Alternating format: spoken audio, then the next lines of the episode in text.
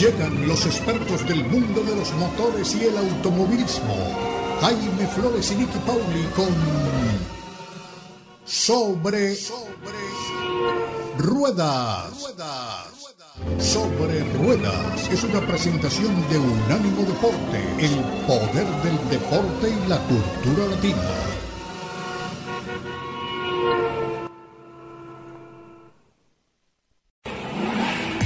Sobre Rueda. Sobre Rueda. El programa donde rugen los motores. Todo bajo la lupa especializada de Jaime Flores y Nicky Paul. Con todo el análisis sobre el automovilismo en el mundo y la industria automotriz. Unánimo Deportes presenta Sobre Rueda. Sobre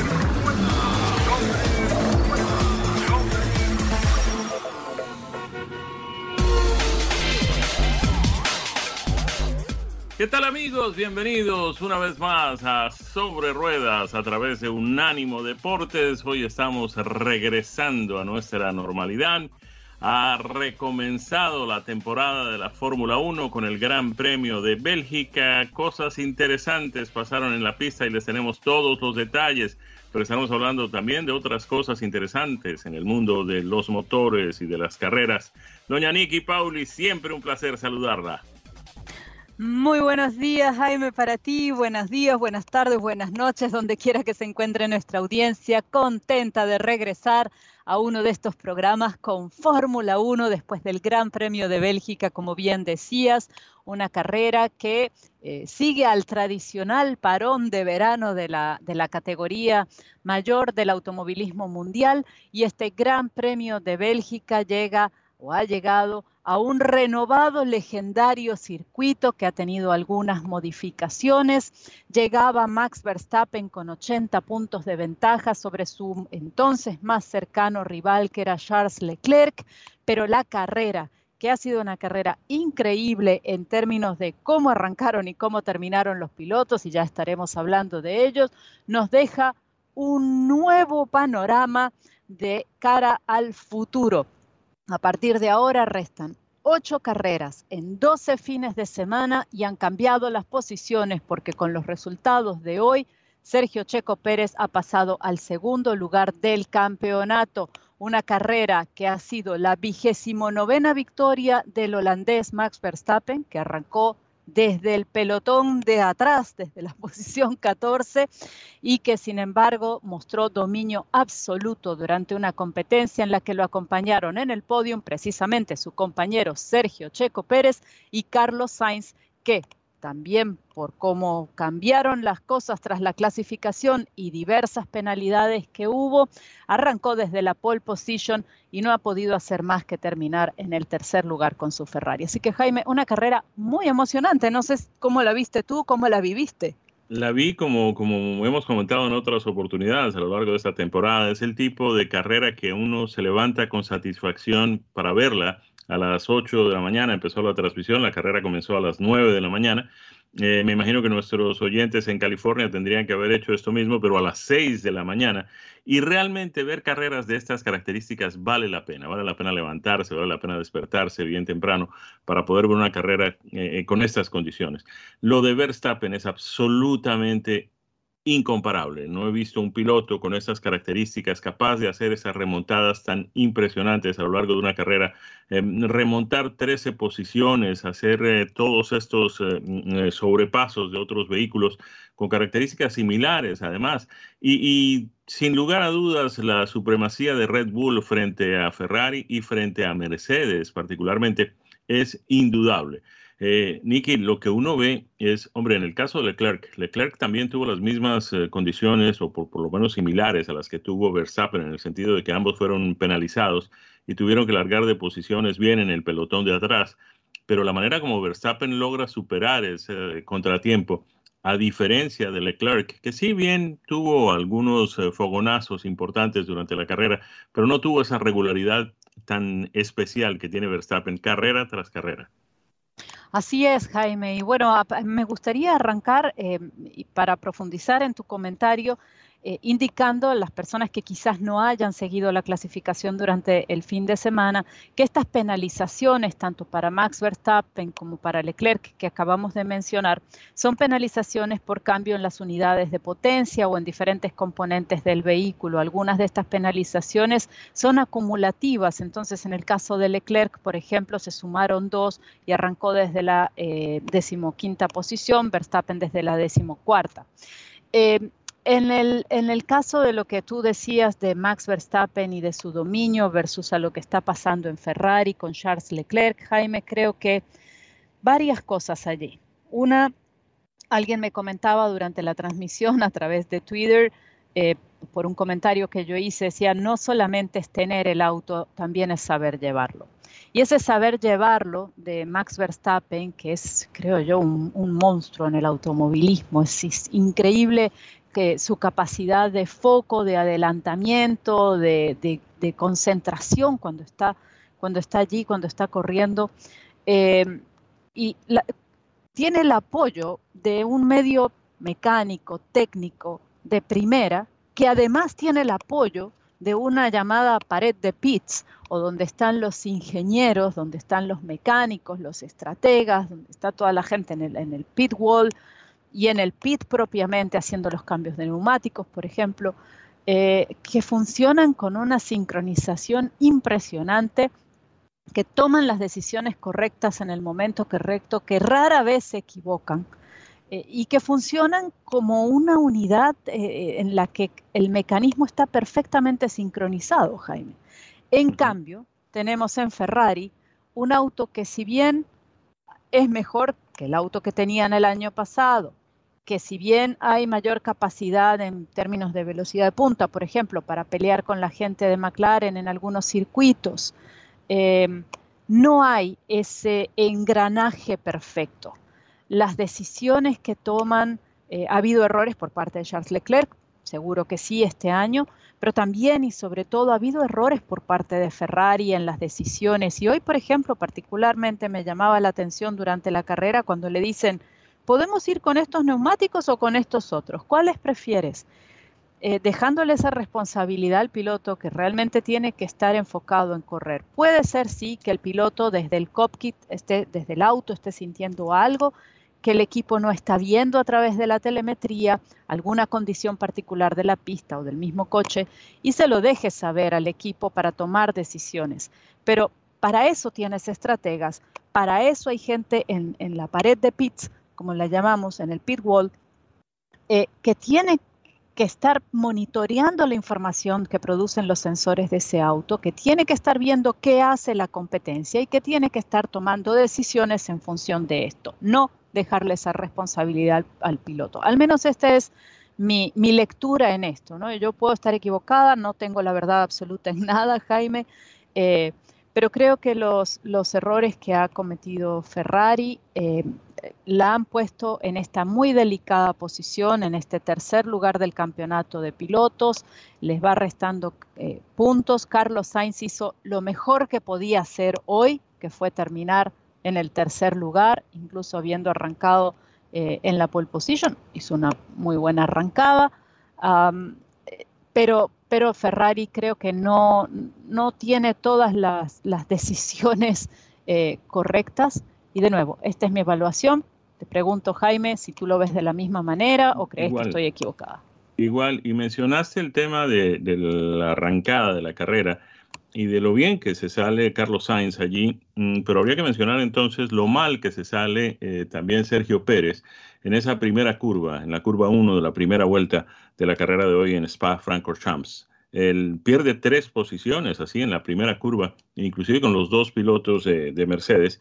Y ahora que mencionamos pilotos de Mercedes, pues es inevitable entrar en el tema de Lewis Hamilton, que justo después de esa primera curva, eh, cuando logran sobrepasar el vehículo de, Sergio Pérez, pues eh, mm, Hamilton tiene un accidente, una colisión con eh, Fernando Alonso, el piloto australiano, que entre otras cosas aprovecha el micrófono para decir a los cuatro vientos, este idiota solo sabe conducir cuando larga en primero o está en primero. Eh, y, me parece que de alguna forma, pues es un poco lo que ha venido sucediendo con Lewis Hamilton de un tiempo para acá, ¿no? El auto de Lewis Hamilton, el Mercedes, está es un vehículo que no está en posibilidades de competir, Jaime, por, por victorias en este momento y tampoco muchísimo menos por el campeonato, como ya nos ha quedado súper claro a estas alturas del campeonato. Sin embargo, un auto que él calificó con una palabra este fin de semana que yo no puedo repetir al aire, eh, le hubiese permitido quizás con una carrera inteligente, pausada, eh, con, con con, la mirada puesta en los puntos que se pueden sumar y no en ese fogonazo de, arranquemos y vamos adelante, eh, le hubieran podido dar un mejor resultado. Fue un error de Hamilton el de hoy, tratando de adelantar a Fernando Alonso. Eh, no me parece tampoco correcta la observación, totalmente correcta la observación de Fernando Alonso. Eh, pero bueno, entiendo que es al calor del, momento también. Y, bueno, son cosas que pasan también en las carreras. Al final no hubo una penalización, así lo entendieron los jueces de carrera también. Fue un error. Ya suficiente penalización con haber quedado fuera de la competencia para Hamilton y no haber podido sumar ni siquiera un punto. ¿Qué te parece si vamos, cumplimos compromisos y cuando regresemos seguimos analizando en detalle lo que pasó hoy en Spa-Francorchamps, el Gran Premio de Bélgica de Fórmula 1 que reanuda la competencia, el campeonato de este año? Y aquí estamos de regreso en nuestra segunda vuelta de Sobre Ruedas por Unánimo Deportes comentando las incidencias del Gran Premio de Bélgica. Em, ya cuando nos vamos acercando hacia el final del campeonato, a partir de ahora quedan apenas ocho carreras en 12 fines de semana. Prácticamente vamos a tener carreras todos los fines de semana hasta el fin del campeonato y es un campeonato que creo que se va a cerrar, al menos el de, bueno, ambos, el de pilotos y el de constructores, creo que se van a cerrar eh, antes de llegar a la última competencia de este año porque Max Verstappen, que ha ganado el día de hoy después de haber arrancado desde la posición décimo cuarta, eh, viene con todo, Jaime, y, de verdad creo que poca gente le, va a poder hacer sombra, ¿no? Incluso Sergio Checo Pérez, que en este momento está en el segundo lugar del campeonato después del resultado de hoy, eh, apenas tiene una victoria en lo que va de, de temporada contra las, a ver, una, dos, tres, cuatro, cinco, seis, siete, ocho victorias tiene Max Verstappen, creo. Las estoy sacando un poco de memoria. Sí, sí, sí. Eso es lo que yo veo. Pero mientras tú sigues, yo voy eh, confirmando. Pero, pero yo veo a, Max Verstappen realmente desprendido en el primer lugar con 284 puntos. Eh, Sergio Checo Pérez a casi 100, atrás 191.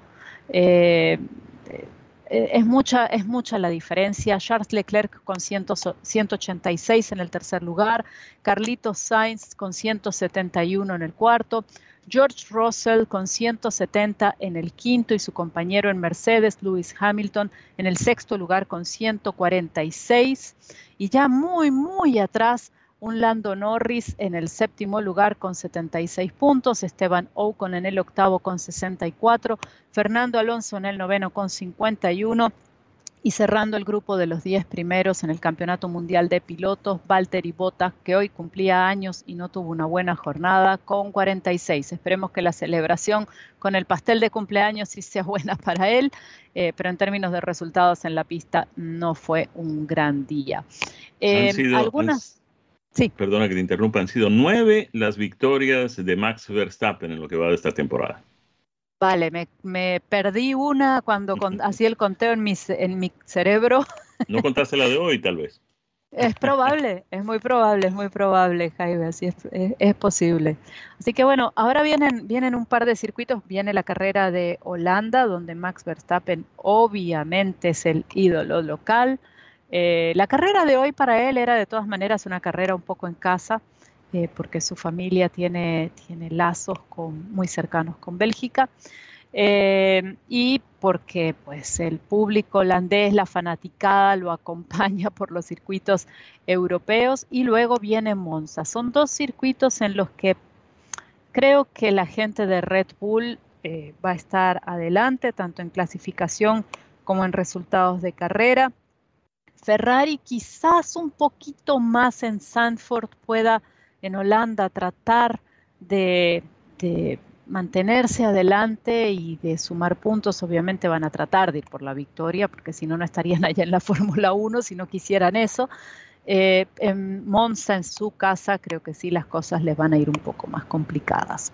Eh, pero así las cosas, lo que vamos a ver de aquí hasta el final de año prácticamente es un dominio de Red Bull. Una buena noticia de este fin de semana, además, es la renovación del contrato del Gran Premio de Bélgica para el próximo año.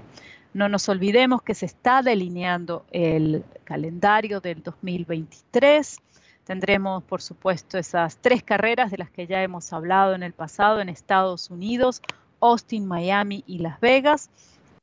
Pero aún hay carreras que no están confirmadas. Una de ellas hasta este fin de semana era Bélgica y eh, han logrado llegar a un acuerdo por el 2023. Llama la atención mucho que el anuncio se hizo eh, hoy, eh, casi durante la carrera, prácticamente el inicio de la competencia, y que no hablan de un contrato multianual, como suele ser el caso en las renovaciones de contratos de la Fórmula 1. También es cierto que la gente que dirige hoy los destinos de la Fórmula 1 no pierde ocasión para comentar que son muchos los países y, las sedes que desean tener un gran premio de Fórmula 1 y que para lograr eh, estar en nuevos mercados y estar presente en tantos sitios, va a haber carreras que van a caer.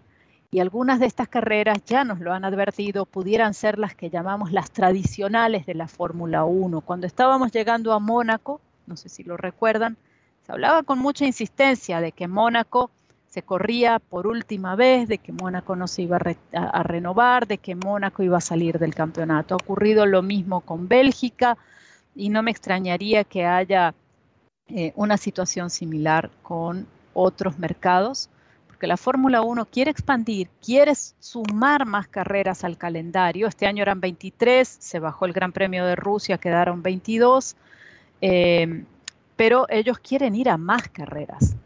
Y eso pone un peso en el calendario, pone un peso en toda la gente que está en el circus de la velocidad, que se traslada de un sitio al otro, hace que haya que revisar ese cap o ese tope de inversión y de gastos por año para cada escudería.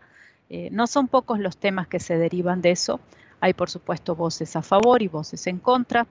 Eh, a mí, en lo personal, me gusta un calendario con unas 22, a lo mejor 23 carreras, pero creo que no más. Me gusta paladear cada una de esas carreras, disfrutarlas eh, y, esperarlas con ganas, ¿no? No sé si esperaría con las mismas ganas, Jaime, 40 carreras al año.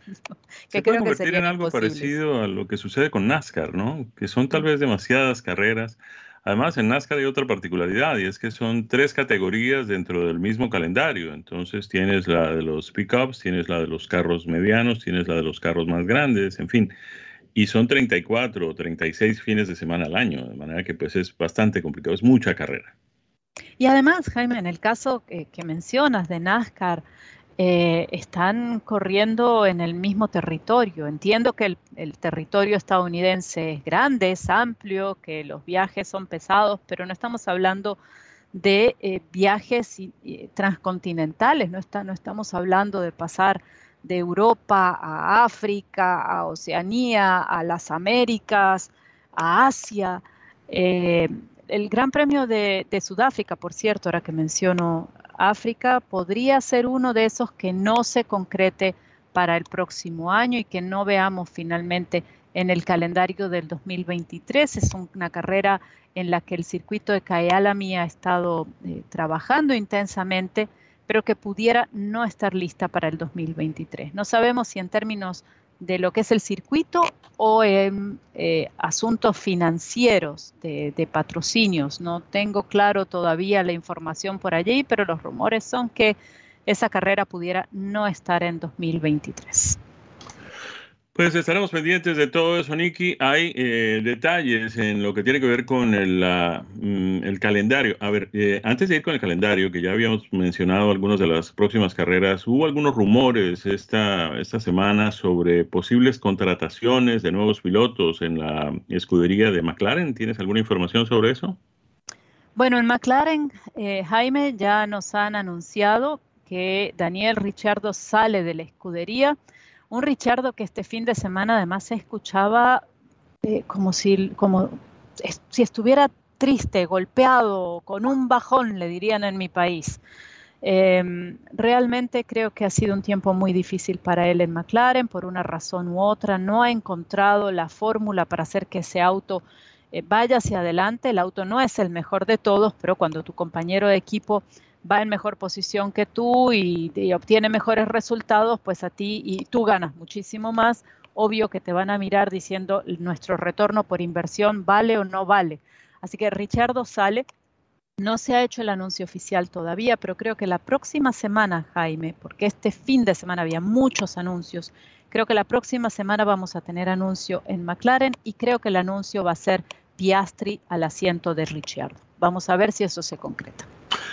Bueno, nos vamos por ahora a cumplir compromisos y cuando regresemos estaremos poniendo punto final al análisis de esta carrera del día de hoy en Spa Francorchamps, el Gran Premio de Bélgica de la Fórmula 1. De regreso con ustedes en otro segmento de esta edición de hoy de Sobre Ruedas a través de Unánimo Deportes. Y bien, ha pasado otro Gran Premio de Fórmula 1 la próxima cita, Nicky, es en el Gran Premio de Holanda. Gran Premio de Holanda, cosa interesante, Gran Premio de Holanda y es patrocinado por una cerveza holandesa, no podría ser de otra forma, no vamos a mencionarla naturalmente, pero es el próximo fin de semana, domingo 4 de septiembre, que para los efectos de los Estados Unidos cae justamente en el fin de semana prolongado del Día del Trabajo o el Labor Day, como lo llaman aquí. De manera que pues ahí estamos. Una semana después estaremos en Monza con el Gran Premio de Italia el domingo 11 de septiembre.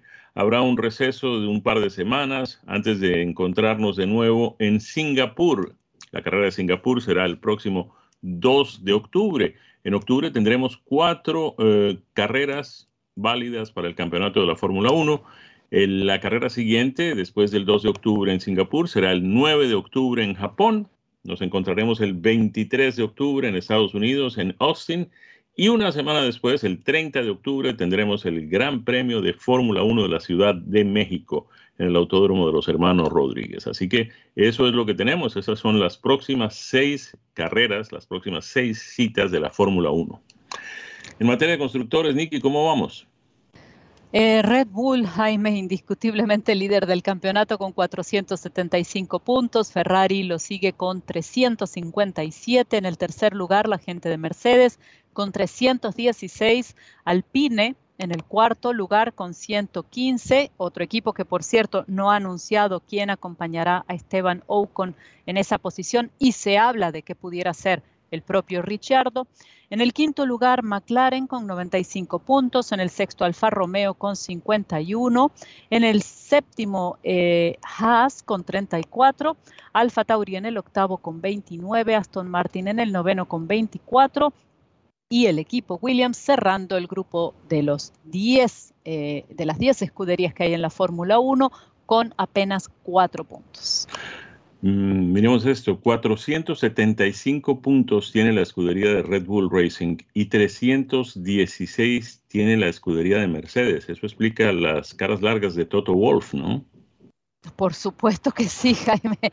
Las cosas para ellos este año no han salido como esperaban, ni en, lo más mínimo. Sin embargo, creo que em, ese auto que antes de ir al parón del verano eh, ya venían con cierta idea de, hacia dónde encaminarlo para solucionar los problemas que venían enfrentando desde inicios de temporada, ya habían hecho algunas mejoras. Sin embargo, Hamilton dice que el auto es, muy malo, y repito, no puedo usar la palabra que usó Hamilton, pero ya se la imaginarán ustedes. Eh, pero aún así han ido sumando los puntos, fíjate, para estar en ese tercer lugar del campeonato de constructores, que si estás peleando con equipos como Red Bull o como Ferrari, que este año eh, son los punteros, no está tampoco la cosa eh, tan mal o todo perdido. Ahora, estás en un punto de la temporada donde tienes que decidir eh, realmente dónde pones tus recursos, porque tienes que enfocarte en el auto del 2023 para que esto no te vuelva a ocurrir, sin por eso dejar de eh, innovar y de mejorar en el auto del 2022, que es el que te va a dar los puntos de campeonato, que te van a dar luego el dinerillo eh, al final de la temporada, porque el dinero de la Fórmula 1 se reparte con base a este campeonato de constructores y no al de pilotos. Entonces, el dinero para la escudería es súper importante. No puedes perder el foco en el 2022 solo por el 2023. Muy bien. Cambiamos el tema, dejamos la Fórmula 1 para el próximo fin de semana y entramos en tal vez la noticia más importante, más trascendental que se produjo en lo que tiene que ver con industria automotriz esta semana y tiene que ver con el hecho de que la Junta de Recursos de Aire del Estado de California va a exigir que el 100% de todos los carros nuevos que se vendan en ese estado para el año 2035 estén libres de emisiones de combustibles fósiles que según pues, eh, los eh, expertos en la materia, eh, son los responsables por el calentamiento global. En este momento en California es obligatorio que el 12% de los vehículos que se vendan sean libres de emisiones de combustibles fósiles. Pues bien, esto va a aumentar a 35%, es decir, de 12% a 35% para el año 2026. Para el año 2026, el 35% de todos los vehículos de pasajeros nuevos que se venden en el estado de California tienen que producir cero emisiones. Esto aumentará a 68%, es decir, prácticamente se duplicará para el año 2030 y en el año 2035 todos los vehículos de pasajeros nuevos que se vendan en el estado de California tendrán que ser sin emisiones de combustibles fósiles. Es decir, hablando en otros términos, los motores convencionales a gasolina se acaban en los vehículos nuevos que se venden en el estado de California a partir del año 2035. Como se sabe, California es el estado más grande en los Estados Unidos. Em, pero además eh, no solamente tiene la mayor cantidad de vehículos que circulan, eh, tiene también desde hace algún tiempo una tendencia a los vehículos híbridos y a los vehículos eléctricos. Se venden en California más vehículos eléctricos e híbridos que en cualquier otro estado del país. Pero además, a lo largo de la historia, ha sido California el estado líder en la imposición de ciertas restricciones. Por ejemplo, California fue el primer estado donde se hicieron obligatorios los convertidores catalíticos y esto data de por allá tal vez finales de la década de los 70s, 80s del siglo pasado. En California ha sido muy exigente el gobierno en materia de reducción de, la polución. Recordemos pues el famoso smog de Los Ángeles que había que de alguna manera eliminar y las autoridades tomaron medidas muy importantes. Lo interesante de esto es que esas medidas son inicialmente tomadas por el estado de California, pero por lo menos una docena de estados, casi que inmediatamente después de, que California lo hace, pues mm, también imponen las mismas restricciones, de manera que no se descarta que esta eh, prohibición que ha impuesto la Junta de Recursos de Aire del estado de California, que quiere que el 100%, si todos los vehículos que se vendan en el estado de California, vehículos de pasajeros a partir del año 2035, tienen que ser libres de emisiones de combustibles fósiles. En otras palabras, quiero insistir en esto, los motores convencionales a gasolina se acaban en California en los vehículos nuevos a partir del año 2035. ¿Qué te parece, Nikki? Jaime, a mí la noticia realmente me ha impresionado y me ha llevado a hacerme muchas preguntas. Por ejemplo, porque obvio pienso en términos de la Fórmula 1, digo, la Fórmula 1 está insistiendo en, este tipo de, combustibles que, que sean más optimizados, que contaminen menos, y pensaba, la industria pareciera ir en este camino y vemos que el estado de California hace este anuncio y hay otros hay países también que han hecho anuncios similares. Eh, y, me pregunto hacia, hacia dónde realmente vamos, por un lado. Y por el otro lado, la otra pregunta que me hice y que te hago, Jaime, es, ¿qué pasa con el, con el tendido eléctrico, por llamarlo de una forma eh, coloquial? ¿Está preparado para toda esa cantidad de vehículos que se prevé van a estar eh, conectados, cargándose, recargándose, recargando esas baterías eléctricas? Eh, ¿O hay algún plan que vaya en paralelo con esto? Mm, debe haber planes. Mm, lo que no sabemos exactamente es cuánto va a costar. Los expertos, expertos reconocidos, además de alta credibilidad, dicen que no tenemos una potencia instalada como para eh, poder cumplir con esto y menos en un plazo tan corto. Estamos hablando del 2035 para el 100% de los vehículos, pero ya para el 2026, es decir, en poco más de tres años y medio, ya debemos tener el 35% de los vehículos funcionando eh, sin, sin, producir eh, mm, eh, contaminaciones de gases de, de, combustibles fósiles. Eso quiere decir que vamos a prácticamente triplicar lo que tenemos hoy, que es el 12%. Podemos triplicar en menos de cuatro años la capacidad instalada de nuestra red eléctrica. Podemos triplicar en menos de cuatro años la cantidad de estaciones de carga para vehículos eléctricos en el estado de California podemos eh, contar con que la gente va a tener el dinero para comprar vehículos eléctricos tres veces las que, los que existen hoy en el estado de California.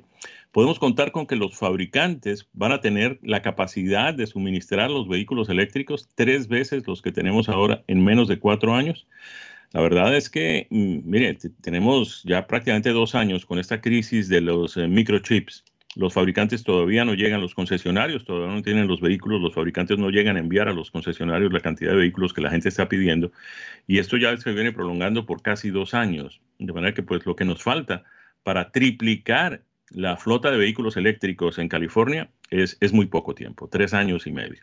Vamos, cumplimos compromisos y cuando regresemos estaremos compartiendo con ustedes impresiones de manejo de dos vehículos muy interesantes que hemos tenido la suerte de conducir. Vamos a hablar del Mazda 3 Hatchback y vamos a hablar del GMC Sierra 1500 AT4X. Y hemos llegado al cuarto segmento de Sobre Ruedas, este segmento en el que Jaime nos cuenta los vehículos que ha tenido la oportunidad de probar en estos días. Jaime, cuéntanos al volante de qué vehículos te has puesto. A ver, eh, yo quiero empezar con un carrito y cuando lo llamo carrito no quiero de ninguna manera desmerecerlo, muy por el contrario, ese carrito es una expresión de muchísimo cariño porque eso es lo que me despierta el Mazda 3 hatchback. El Mazda 3, pues, es el eh, modelo compacto del fabricante japonés, pero tiene dos versiones. Viene la versión sedán, un sedán de cuatro puertas, eh, compacto, con cajuela de equipaje convencional, y viene la versión hatchback, que es lo que en algunos mercados se conoce como la quinta puerta, es decir, esa puerta trasera para el compartimiento de carga tiene un vidrio eh, que permite visibilidad para la parte posterior del vehículo, en fin, todo ese tipo de cosas, y que le da una cierta versatilidad para transportar volúmenes más grandes que los que cabrían en una cajuela convencional. Este, este Mazda Hatchback, Mazda 3 Hatchback, es un vehículo realmente sorprendente en toda una serie de aspectos. Para comenzar, en su agilidad, el que manejamos venía equipado con un motor de cuatro cilindros. Cuatro cilindros, permítanme, voy a acercar un poco el micrófono donde tengo la información. El eh, mm, desplazamiento es de 2.5 litros, pero además viene turbo cargado con enfriamiento interno, 16 válvulas, bloque de aluminio, y entrega 250 caballos de potencia a 5.000 revoluciones por minuto.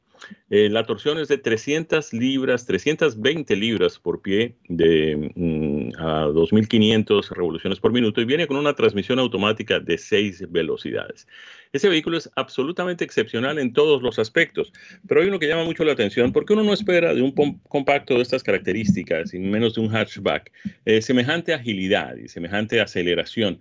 0 eh, a 60 millas en 5.6 segundos, que para un vehículo de estas características es bastante, bastante interesante. En materia de consumo de combustible, además, también nos sorprendió.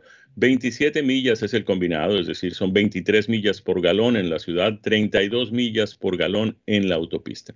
Pero lo que más nos sorprende es que un vehículo que tiene todas estas prestaciones, toda esta versatilidad, todo este confort, toda esta emoción, tiene un precio, el que manejamos, pues eh, bastante bien equipado y de una de las gamas más altas, 33.790 dólares pero comienza cerca de los 22 mil dólares. Ya puede uno conseguir un Mazda hatchback, un Mazda 3 hatchback. De manera que es un vehículo que yo recomiendo abiertamente. Es uno de los vehículos que si tuviera que tenerlo, pues eh, lo compraría encantado. Eh, me parece realmente una solución para todas aquellas familias, eh, familias nuevas con hijos pequeños, es muy cómodo, es muy práctico, es muy versátil, pero también para aquellas personas que pues o están solos o simplemente quieren tener un vehículo para usarlo no solamente de lunes a viernes, sino también los fines de semana, seguramente que este Mazda 3 hatchback les va a traer muchas alegrías. De ahí pasamos al GMC Sierra 1500 AT4X. A ver, este es un pickup en todos los términos, un pickup descomunal, un pickup grandísimo, el pickup de gran tamaño de GMC, el Sierra, que es, digamos, el hermano de lo que en Chevrolet conocemos como el Silverado. Pero además viene la versión AT4, que es lo que GMC ha decidido hacer para sus vehículos de más alto desempeño es lo que otros fabricantes tienen. Yo siempre menciono en Mercedes esto se llama AMG, en eh, Hyundai, que también es nuevo, son los vehículos eh, de la serie N, en fin. Este AT4X le da al pickup de trabajo, al vehículo de trabajo, al vehículo de transporte, al vehículo de llevar carga, unas características de automóvil de lujo, porque pues en la parte de la cabina, que es una cabina muy amplia, eh, muy cómoda, tiene acabados de primerísima calidad que le permiten competir de igual a igual con cualquier sedán de lujo de cualquier procedencia, bien sea europeo, americano, de donde venga. Además, viene muy bien equipado en materia de motorización. Es un V8 de 6.2 litros que entrega 420 caballos de potencia y 460 libras por pie de torsión. Viene acoplado con una transmisión automática de 10 velocidades. Y en materia de acabados, en materia de eh, disponibilidad de aditamentos eh, en la cabina, el sistema de audio, el sistema de navegación, el sistema de conectividad con eh, Apple CarPlay, con Android Auto y todo este tipo de cosas, no tiene nada que envidiarle a un vehículo mm, de los más lujosos, a uno de los sedanes más lujosos. De manera que ahí está este GMC Sierra 1500 AT4X, que en la versión que manejamos venía con tracción en cuatro ruedas. Obviamente con un motor de estas características y el peso que tiene, uno no puede aspirar que sea muy económico en materia de consumo de combustible. Tiene un combinado de 16 millas por galón, 14 millas por galón en la ciudad, 18 millas por galón en la autopista. ¿Y el precio? Ahí es donde las cosas se complican, porque obviamente hay que pagar por todo esto, la versatilidad, el lujo, la sofisticación, el desempeño, todo esto llega a un precio final de 76.790 dólares. 76.790 dólares, pero hay que verlo, eh, como lo ven muchos compradores de este tipo de vehículos, estás comprando realmente dos vehículos por el precio de uno, el vehículo de trabajo y el vehículo de lujo y de placer. Así con estos comentarios vamos llegando al final de nuestro espacio en la jornada de hoy. Les agradecemos a todos el privilegio de su sintonía. Los eh, vamos invitando desde ya para que nos acompañen el próximo fin de semana. El próximo fin de semana, Nicky, tendremos gran premio de Fórmula 1 en Holanda, ¿no? Así es, la casa de Max Verstappen, donde muy probablemente Jaime lo veamos ganar, pero para llegar primero, primero hay que llegar, decía el gran Manuel, Juan Manuel Fangio, así que hay que ver la carrera. Claro que sí. Por aquí los vamos dejando. Gracias de nuevo por la sintonía. Mm, a nombre de nuestro equipo, Daniel Forni en la producción y en los controles, este servidor Jaime Flores y mi buena amiga Nikki Pauli, que enriquece con sus conocimientos, su experiencia y sobre todo su simpatía nuestros programas semana a semana. Gracias de nuevo, felicidades para todos, que tengan un feliz resto de domingo y que la pasen muy bien. Esto ha sido Sobre Ruedas, una presentación de Unánimo Deporte. Yeah!